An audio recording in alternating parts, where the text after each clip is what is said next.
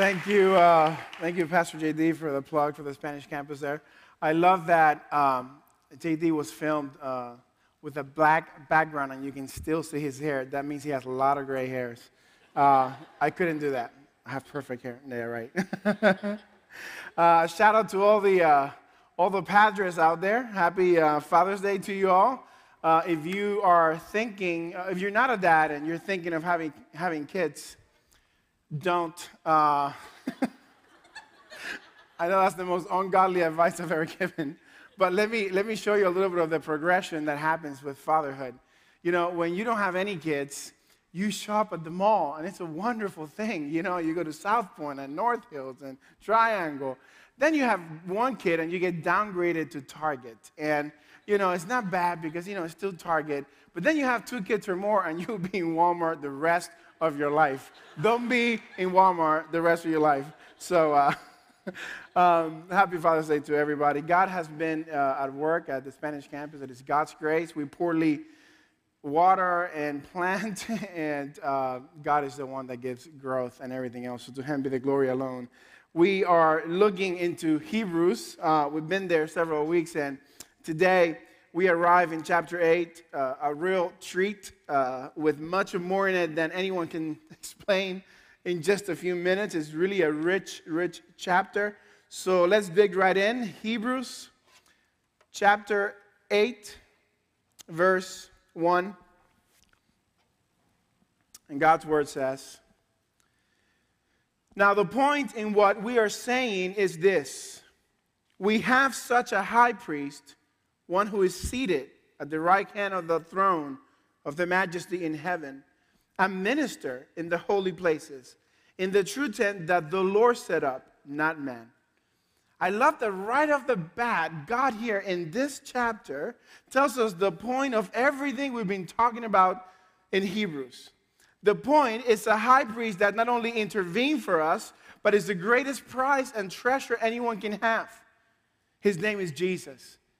And indeed, he's better. But not just that, he's greater than anyone and everything. And this intro also reveals that Christ is our minister in the holy places, uh, as verse 2 says. You know, sometimes we think that when we come to church, we're the one that minister to God. But reality is, is that God is the one that has ministered to us first. When we praise Him and worship Him through music, He actually gave us life first. The reason we can praise Him is because He ministered to us first. When we partake of the Lord's Supper, we do so only because He first gave Himself for us. The fact that we're even here today is His love and grace at work in us. Philippians says that it is God who works in you both to will and to work for His good pleasure. So the fact that we're even here is His idea. He is our minister. This high priest is also a king, but not just any king. He's the King of kings, for as verse 1 points out, he's seated in majesty in heaven. What a summary, an introduction by God to this chapter. Uh, Jesus is the point of Hebrews. He's the king, the priest, and the minister of all who trust in him. And now, God is going to further explain Christ's saving work for us in something that he calls the new covenant. The new covenant. And the, the name itself gives it away that there, there was an old covenant, but this, this new covenant is different and better than the old covenant. Verse 7. For if that first covenant had been faultless, there would have been no occasion to look for a second. For he finds fault when, with, with them when he says, Behold, the days are coming, declares the Lord, when I will establish a new covenant with the house of Israel and with the house of Judah, not like the covenant that I made with their fathers on the day when I took them by the hand to bring them out of the land of Egypt. For they did not continue in my covenant, and so I showed no concern for them, declares the Lord. Some versions say, For I turned my face away from them. For this is the covenant that I will make with the house of Israel after those days, declares the Lord. I'll put my laws into their minds and write them on their hearts, and I'll be their God, and they shall be my people. And they shall not teach each one his neighbor and each one his brother, saying, Know the Lord, for they shall all know me from the least to the greatest. For I will be merciful towards their iniquities, and I will remember their sins no more. In speaking of, in speaking of the new covenant, he makes the first one obsolete. And what is obsolete and growing old is ready to vanish. Let me start by touching a subject that I believe will really, really help us a lot in understanding the new covenant. And that subject is religion. Religion. There's a great question in our society today. They're asking Does religion have anything to do with the conflicts that we're seeing today in the world? Does religion lead to conflict? It's a great question. And my, my first reaction is to answer no, because I'm a Christian and because sadly, every time our society thinks of Christianity, they think of religion, they mix it with religion, and because I don't want Christianity to look, to look bad, then, you know, I don't want to answer yes to that, I want to answer no. But the more I think of whether religion leads to conflict or not, the more I realize that the answer is yes, it does. When I think, for example, of the, the conflicts that have existed for years in the Middle East, or, or the division that exists in the church in America, or even the extremists, the, the, the, the extreme, uh, the extreme folks that, that sadly strap explosives to their bodies. I think the reason they do that is because they have religious convictions that take them to do such things. They are convinced that they're doing some sort of good according to their religion. When I think of the animosity and rivalry between religious entities, I can't help to admit that indeed religion leads to conflict. There are millions of people bearing religion, they are not that many bearing Christ. And something I would like to leave clear is that even though our society thinks of Christianity when they're talking about religion, the church of Jesus Christ has nothing to do with religion. And I hope we see that in the text in the next few minutes. Christianity is not religion. And I've actually found out that when people are actually criticizing the church, they're not criticizing the gospel or the Christian faith. The majority of times they're criticizing the religion that sadly has creeped into the church. There's a great difference between a religious church and a Christian church, even if they're in the same denomination. How sad it is that Christianity gets mixed with religion because religion is a dead end. And you know, people may have beliefs and convictions that are honest and sincere, that doesn't mean you can't be honestly and sincerely wrong. One place where I saw this uh, very vividly is when I went to college in Miami, Miami, Florida.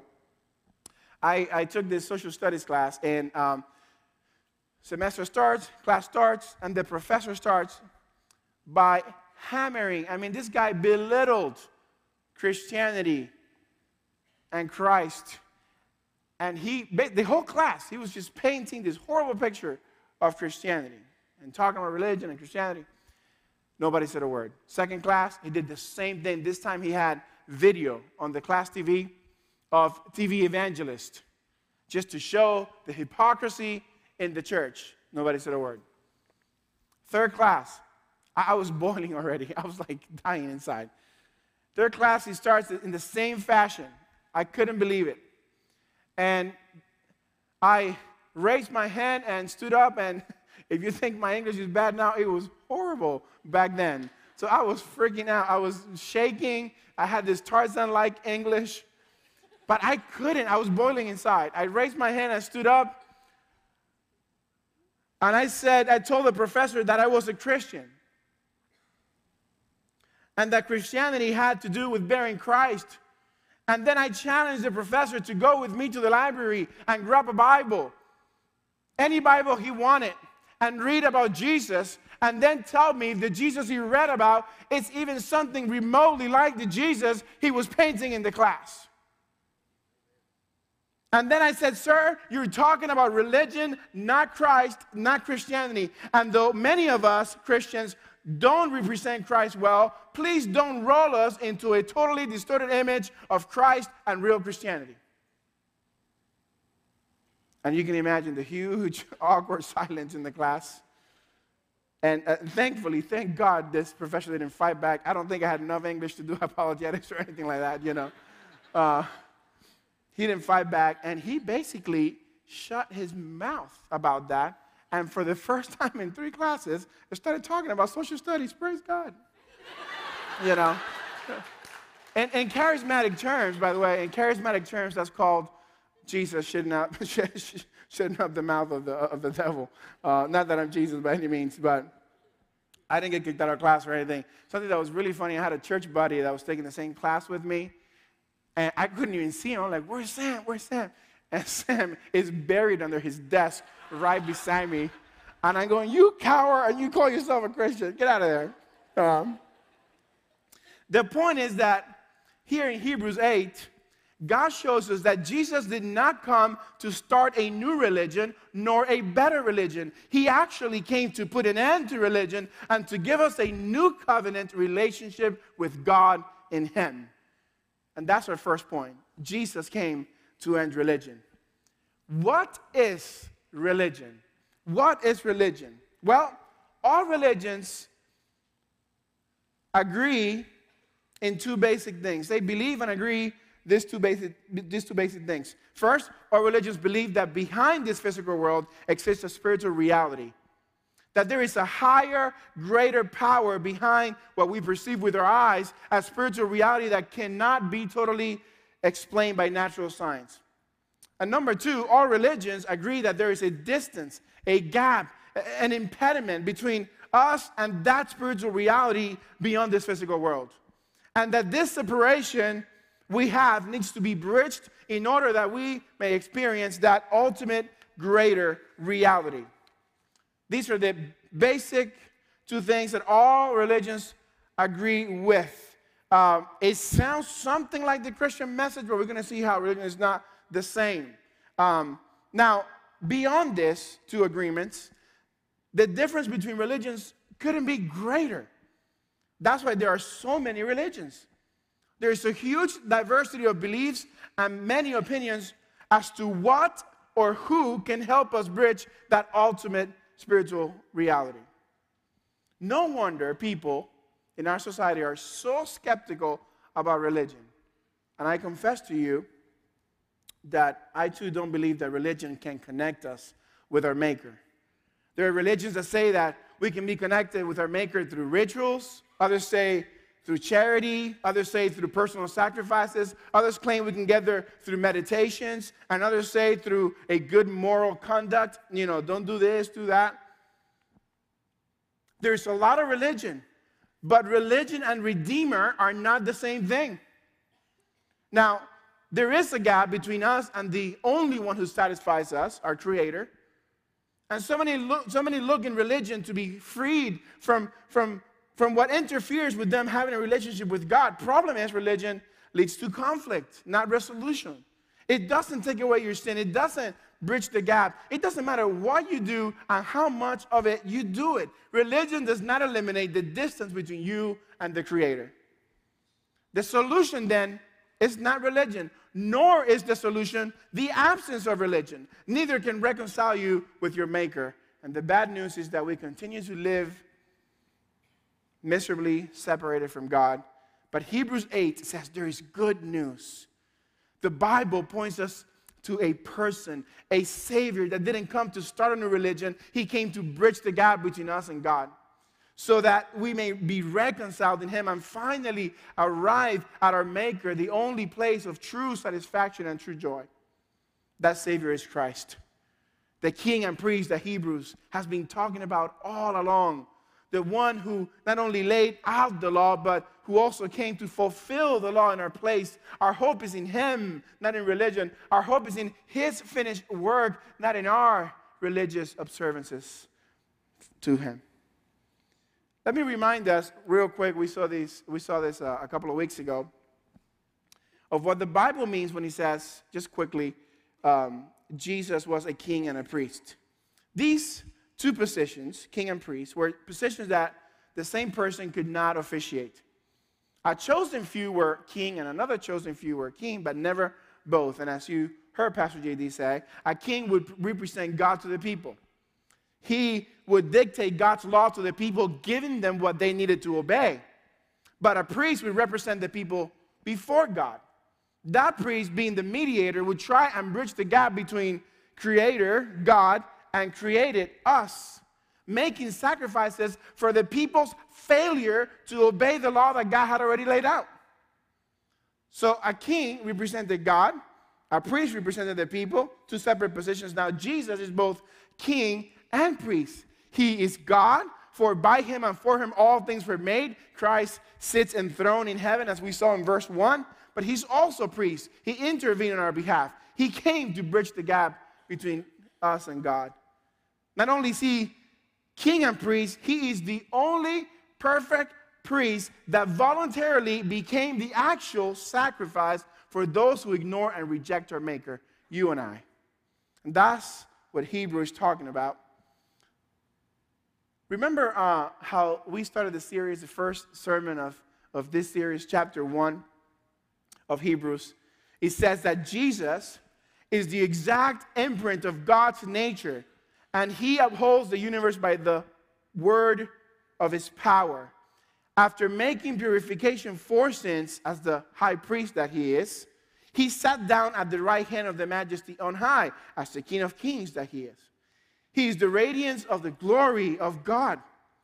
This king is the prize that our souls have been searching for all of our lives, the greatest treasure. Jesus is better and greater than the sum of all creation put together. Listen, the glory of this world is worthless and vain. It's a lie. There's always going to be somebody more beautiful than you, more handsome than you, someone more successful than you, someone more uh, revered than you, someone richer than you, someone more respected and popular than you. The glory of this world is vain, it's a worthless lie. But the glory of God is Jesus. He's greater than life and greater than the sum of all things created. And this king doesn't just rule, he's the priest that gave himself for his people.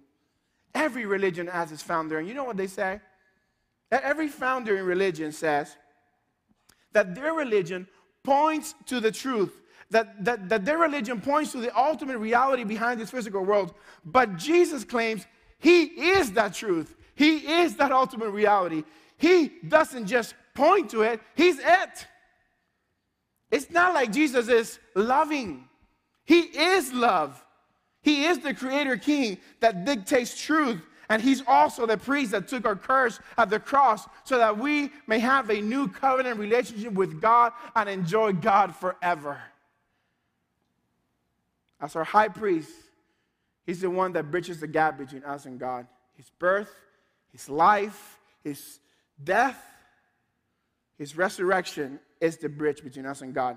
That's why Colossians says, and you who once were alienated and hostile in mind, there is her separation right there. He has now reconciled in his body of flesh by his death in order to present you holy and blameless and above reproach before God. Wow, this is great news. It is He who reconciles us through His blameless life and sacrifice for us and presents us sinners as holy before God, not because there is any holiness in us, but because He is holy. All religions tell you, do this or the other, experience this, and it will draw you near to God, it will bridge the gap. But Jesus says, I am the God that at great cost to myself came for you. It was I that drew you near. He was side that intervened and closed the gap. Gap which you could have never bridged with your silly religions and silly sin stained works. I am the one who drew you near. Church, the only reason why we can approach the throne of grace is because He approached this kingdom of darkness and evil and slavery so that we may have freedom in Him. That's why the Bible says that He came, finished His work, and then seated you want to know why he's seated? Because he finished religion. He fulfilled every religious law. He finished. His finished work concluded with the old covenant and started a new covenant for us, making himself near to us and making us near to him. It is finished. It is done. We no longer need religion. He is the way. He is the truth. He is the life. There's nothing and no one else that reunites us with our Maker. Jesus is the final temple to end all temples, the final priest to end all priests, and the final sacrifice to end all sacrifices. That's why chapter 7 says, He has no need, like those priests, those high priests, to offer sacrifices daily, since he did this once for all when he offered up himself. You see, the word religion comes up four times in the Bible, and it means external practices and religious observances. And this word, we don't see it ever applied directly to Christianity. Why do you think that the Romans, who, by the way, let anybody have their own religion, there was over a thousand religions in Rome, why do you think that these Romans persecuted Christians and then called them atheists? That's because Christianity was not the beginning of a new religion. History tells us that a conversation between a Roman and a Christian was very interesting. When you read uh, about early Christianity or the Roman Empire, I, I would like to uh, sort of play for you what a conversation between a Roman and a Christian would sound like. It would be something like this. Roman guy comes up to the Christian and says, Hey man, what kind of religion you got there? The Christian says, Well, it's actually not a religion. Okay, whatever, but where's your temple? We don't have one. Jesus is your temple. Dude, you're freaking me out. That's like weird. But where, where does your priest operate from? We don't have a mediator here. Jesus is our mediator. So then, where do you do your sacrifices in order to be accepted by God and find His favor? Jesus is our sacrifice, and in Him we already have been accepted before God. In fact, only in Jesus anyone can acquire God's favor because He did so at the cross for us. But what kind of religion is that? Well, I told you it wasn't a religion. And so that's kind of the, how it would play. And that's why they called Christians atheists. First Christians were called atheists. Listen, Jesus didn't come to give you a religion. He came to offer you a relationship, a new covenant relationship with God. Christianity offers you a person, a savior. In fact, the gospel is quite opposite. They're quite the opposite of religion. Religion tells you if you do and obey, you will be loved and accepted. The gospel tells you God has already loved you. Look at the cross. Because of his great love for you, you can obey. And let me tell you, as much as Christian teachers get criticized around here, um, I saw this one the other day because I'm not going to admit that I was the one wearing it. Um, that said this. I really like it. It says, Religion is humans trying to work their way to God. Christianity is God coming to us in Jesus Christ. Christianity is not a religion. There is something better, which leads us to our second point. Jesus gives us a new covenant relationship with God. And listen, it, I believe with all of my heart that if we can get this second point in the next few minutes, not only is that going to give us the proper perspective on how God relates to us and we to God, but it's really going to help us in our relationships. So let's tune in on this one. What is a covenant? What is a covenant? And how do you know that you're in a covenant relationship with God? Verse 8 and 9. I will establish a new covenant with the house of Israel and with the house of Judah, not like the covenant that I made with their fathers so, what's a covenant? Let me tell you what a covenant is not first. Let me do that first. A covenant is not a contract. You see, our tendency is to think of covenant as a contract, but those two couldn't be farther from each other. You couldn't even put them in the same sentence. That's like putting my name and the word diet in the same sentence. It would never happen, ever. This belly has cost me too much money to put on. I'm letting it go that easily. This thing is an investment. Uh, covenant and contract are poles apart like gospel and religion. Check this out. A contract is a conditional commitment. A covenant is an unconditional commitment. A covenant is based on trust a contract is based on distrust. That's why you're making the contract to begin with, because each party doesn't trust each other. That's contract, not covenant. Let me tell you, it was kind of hard for me to understand the way this society here in America thought of contract because I come from South America, it's where I lived before I came to the United States. I lived a bunch of, year, a bunch of years in South America. And before that, I was born and raised in one of the Caribbean islands. So, you know, over there, um, really, there's not that many contracts. You know, uh, for example, if, if, if somebody lends you money, you tell them, hey, you know, I'm going to pay you back. And that word, that word is a covenant. I mean, you actually do believe the guy is going to pay you back. And so there's no contract. It's just a word that you know the guy will pay you back. Well, when I came here, it was totally different. I'll never forget the time that I asked my neighbor for, a, for his lawnmower, if I could use his lawnmower, lawnmower, and he came to me with a little piece of paper saying, well, you know, can you sign here that you're going to give it back to me? I'm like, dude, I live right here. Like, what are you, where am I going to go? You know, because everything we do in America has a contract. And so we, we tend to think of, of covenant as contract, but that, that's not the case. A covenant, is a covenant is based on trust, a contract is based on distrust. A covenant cannot be broken if unwanted circumstances occur.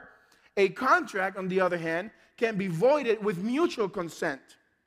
In the Bible, the most intimate relationships are the most binding and committed. A covenant relationship is one that is very intimate yet totally committed. And it is really hard for us to understand this in this society because we put intimacy and commitment in separate boxes. It, it, we separate the legal from the formal. We, we, we separate intimacy from commitment. But the Bible sees relationships as a covenant, intimate, yet committed at the same time. In fact, let's see why the more committed the relationship is, the more intimate and personal and united it becomes. Let's see the contrast between how we look at relationships and how God sees a covenant relationship. Don't, don't miss this. This is how two people usually start a relationship, any type of relationship, friendship, dating, marriage. This is this is how they relate to each other with the following mentality I'll be what I must be to you as long as you are what you must be to me. I'll be good to you only if you're good to me. Or I'll be what I got to be in this relationship only to the measure that you be what you got to be in this relationship.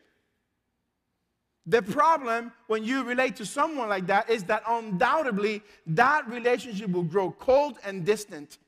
It's just a matter of time.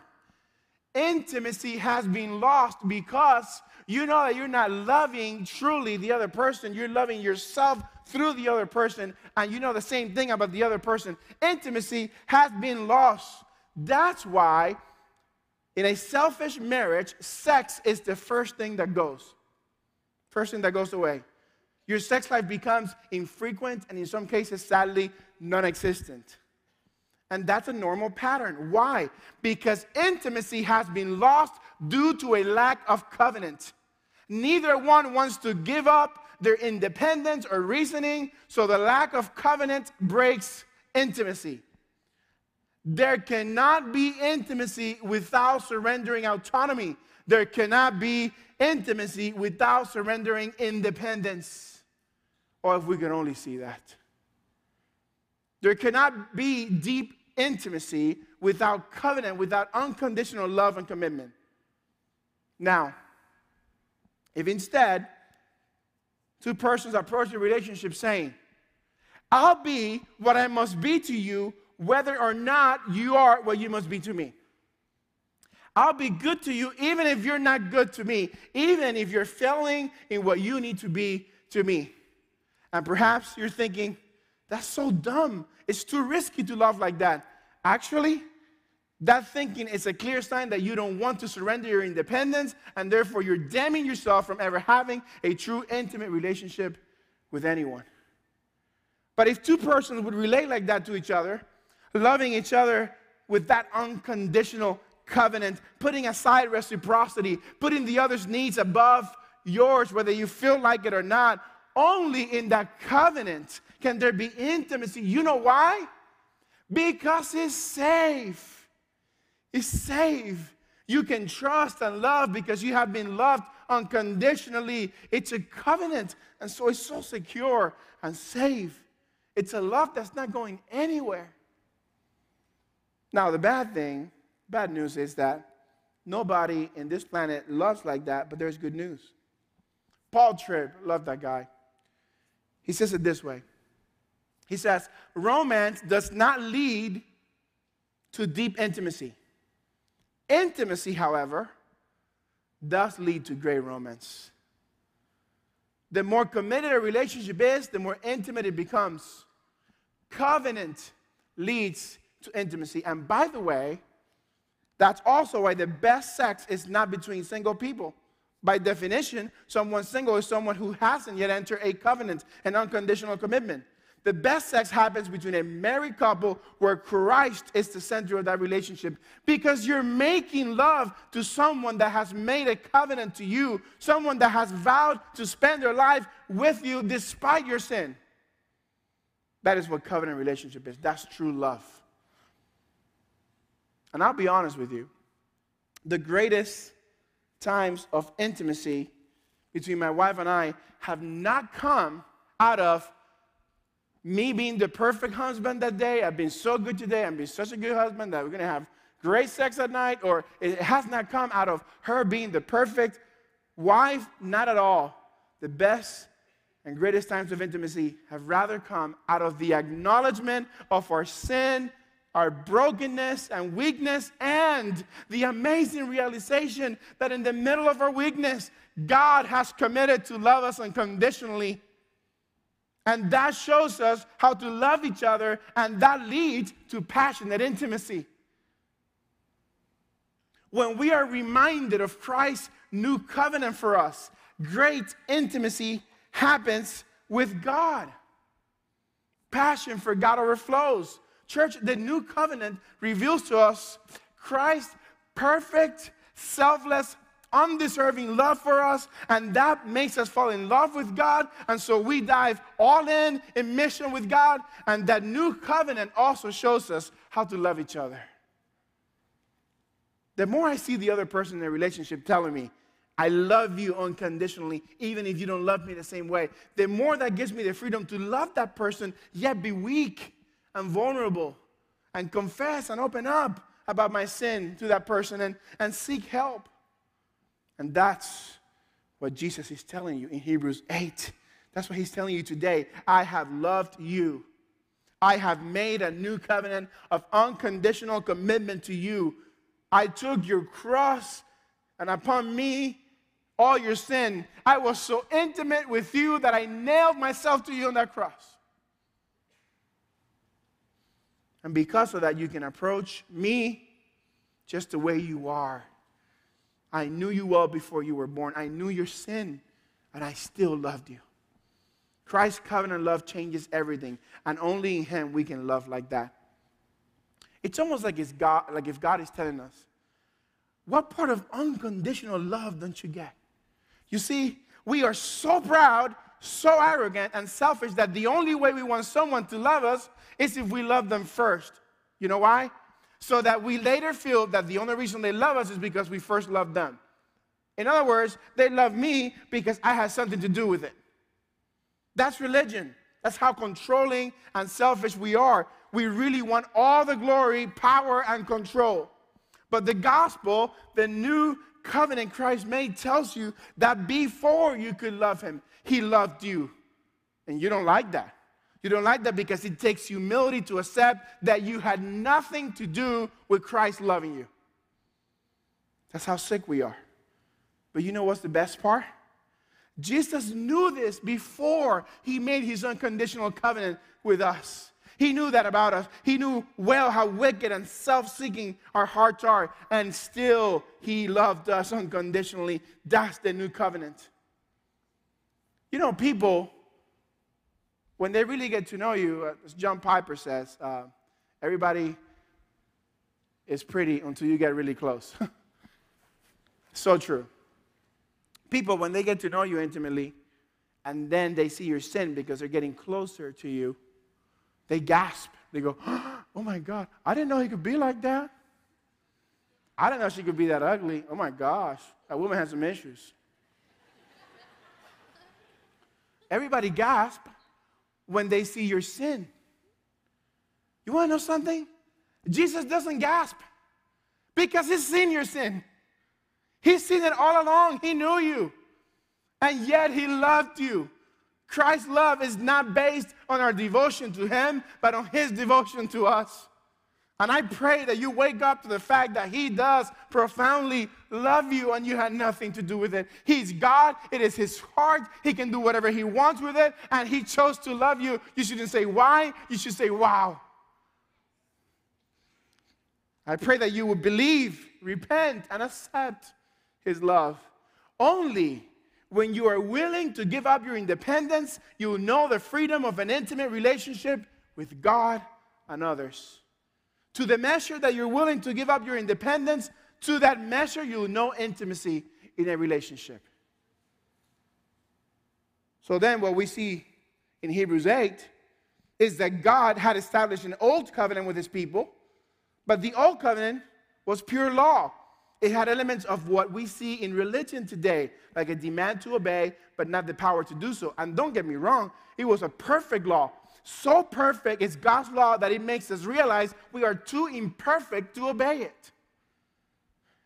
And in verse 9, we see that God says, For they did not continue in my covenant, so I showed no concern for them. They didn't obey me, so I turned my face away from them, says God we see here that the old covenant was conditional, not on God's part, on our part.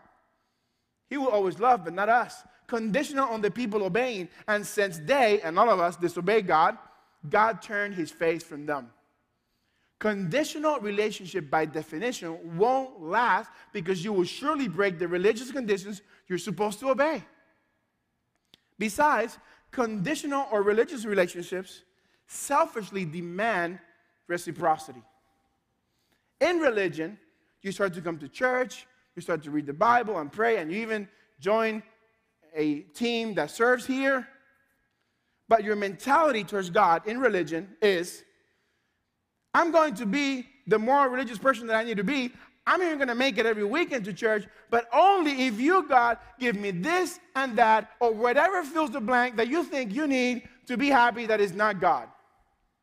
In other words, I'll do, God, what I need to do, providing that you do what I think you need to do for me. Because look, God, look at all this devotion that I'm giving you. Look at all this time that I'm giving you. That's religion. I'll do this if you do that. Another proof that Christianity is not religion because Christianity, again, is not based in our unfaithful, sin filled devotion to God, but on Christ's perfect devotion to us. Also, in religion, and no offense with this, but in religion, religion sees God as Santa Claus. I mean, no offense to the big man. uh, but in, religion, you think of God as that guy who's thinking, well, these people over here are being pretty good to me, so I'll bless them. These other people over here, they're not doing things with the right heart motivation, so I'm not going to help them at all. But that's not God. And though there are blessings for obeying God, yes, Yet God does not look at us according to how little or how much we sin. If He did, Psalm 130 says, none of us would be left standing. None of us. I don't care how devoted you are. Having a view of God like that is religion. It's not the way the gospel describes God to us. The old covenant, verse 9, is if you sin, God will turn his face from you. If he sees your sin, he will show you no concern. Verse 9. But in the new covenant, we have verse 12. For I will be merciful towards their iniquities, and I will remember their sins no more. That's good news. I will be merciful towards your iniquities. In other words, I won't give you what you deserve. That's what mercy means. And I will remember your sins no more. What a new covenant we have in Christ. The old covenant is obsolete now. Verse 12 and 13. This new covenant is Jesus' unconditional love. And it is for whoever believes. And boy, is there room for intimacy there because there is pure love flowing towards us. A love that doesn't demand reciprocation, but rather wins it. A love that is so secure that we don't deserve. And you say, well, how can this be? And I'll finish with this. You say, how can this be? How can God say that even when we sin, He chooses not to remember our sins and not give us what we deserve for our iniquities? How in the world is that possible? Remember how a covenant relationship starts? With one person saying, I'll be faithful to you even if you're not faithful to me. Where did God do this? Where did God say this? Where did God start a new covenant relationship with us? He did it in Jesus Christ at the cross of Calvary. We don't deserve it, I know. But that's what God did for us, a new covenant. I was talking to a couple about this kind of love not, not too long ago, about the way Christ loves us and how we, at the light of that and only Him, we can love like that. And the guy got really, really angry with me when I said that. He said, Why do I have to love like that? Why do I have to adjust to God? Why can't God adjust to me for once? And perhaps many would have told him, You rebel, God has never adjusted to us. We are the ones that always adjust to him, but that's not true. God did adjust to us in the cross. He humbled himself, he took human form and adjusted to our sin and shame. And there he established a new covenant for you and I. He loved us. Do you have any idea what this cost Jesus? It cost him that at the cross, God took away his face from him. At the cross, verse 9, God did not show any concern for his own son. He turned away from his perfect son, not because he had not fulfilled the old covenant. Oh, Jesus was perfect. He could pass the old covenant with flying colors. Yet God turned his face from his son at the cross. Jesus received the old covenant curse so that we may receive this new covenant blessing. Hallelujah. Jesus received our old covenant curse so that we may receive the new covenant blessing. When Jesus cried out in the cross, Father, Father, why, why have you forsaken me? Jesus was receiving the old covenant curse on our behalf so that we may receive the new covenant blessing in Him, unconditional love, who took our sins so that we may know Him and taste for the first time true life and true relationship. Do you know him? I'm not talking religiously. Do you know him intimately? How do you know you have a new covenant relationship with him? I ran out of time, so I'm just going to give them to you. Intimacy instead of burdensome religion and formalism. Unity instead of selfish agenda that seeks to promote yourself or your cause or your ministry. Community instead of isolation. Listen, I prefer to trust in the new covenant than look great on the outside, yet foolishly trust in my own. That's religion. God cannot be fooled. Believe and repent. And let me tell you, it is really, really hard because on the outside, we cannot tell who's religious and who's Christian sometimes. And I know that. You know how I know that? several years ago. I'll end with this testimony. I had a heavy preaching schedule in Spanish, because I can't preach in English. But I had a heavy preaching schedule, and I was actually kind of popular in the Spanish Christian world. And my wife, she literally basically revered me as this man of God because I would pray like a maniac and fast like a maniac and just devotion up the roof. And one day, while doing all that, supposedly for God, Christ, Christ came into my heart. He had mercy on me. He showed me this new covenant.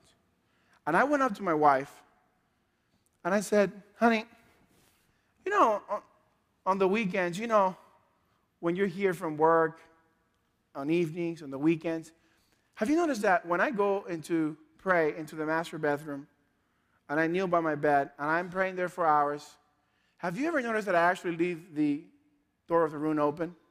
That I always leave the door open? And she looked at me and said, uh, well, I guess so. I've kind of never, never, never even noticed, but yeah, yeah, that's true. You, the, the door is open. And I said, you know, you know why the door is open? Because I fooled myself I never even believed my own lie that I'm praying to God. But the only reason why I leave the door open is so that as you work in the house and you're walking back and forth, you will look inside that room and you will exalt me and you will say, Wow, what a great man of God that is. Honey, I'm a hypocrite. I am plenty religious, but I am not a Christian. And with that came a lot of other confessions. I asked friends of mine, Hey, do you think that I'm proud? Because I saw there's a lot of pride. And they're like, proud you, dude, no way. And I said, well, let me ask my wife because she, she's not gonna lie to me. And I asked my wife, Abby, honey, do you think I'm proud? Like, honestly, just tell me. And she was like, no, I mean, really, not at all. And I'm like, oh my God, I am a pro. You know, I fooled my own wife. I fooled my own wife. Every time I would read the Bible and talked about sinners, I'm like, yeah, them, and didn't realize that was me. Because religion tends to see people as good people and bad people, but the gospel sees people as everyone's bad. Only Jesus is good. And I had to repent. I remember even one day making a list to God that I thought was amazing. And I said, God, I, I want to take your word to the nations. I want my family to know you. I want this community to know you. I want to exalt your name. I want to take this gospel to the rest of the world. And that's great answers for a religious. But you know what the problem is with those answers? That every answer has I in it. It is not about us.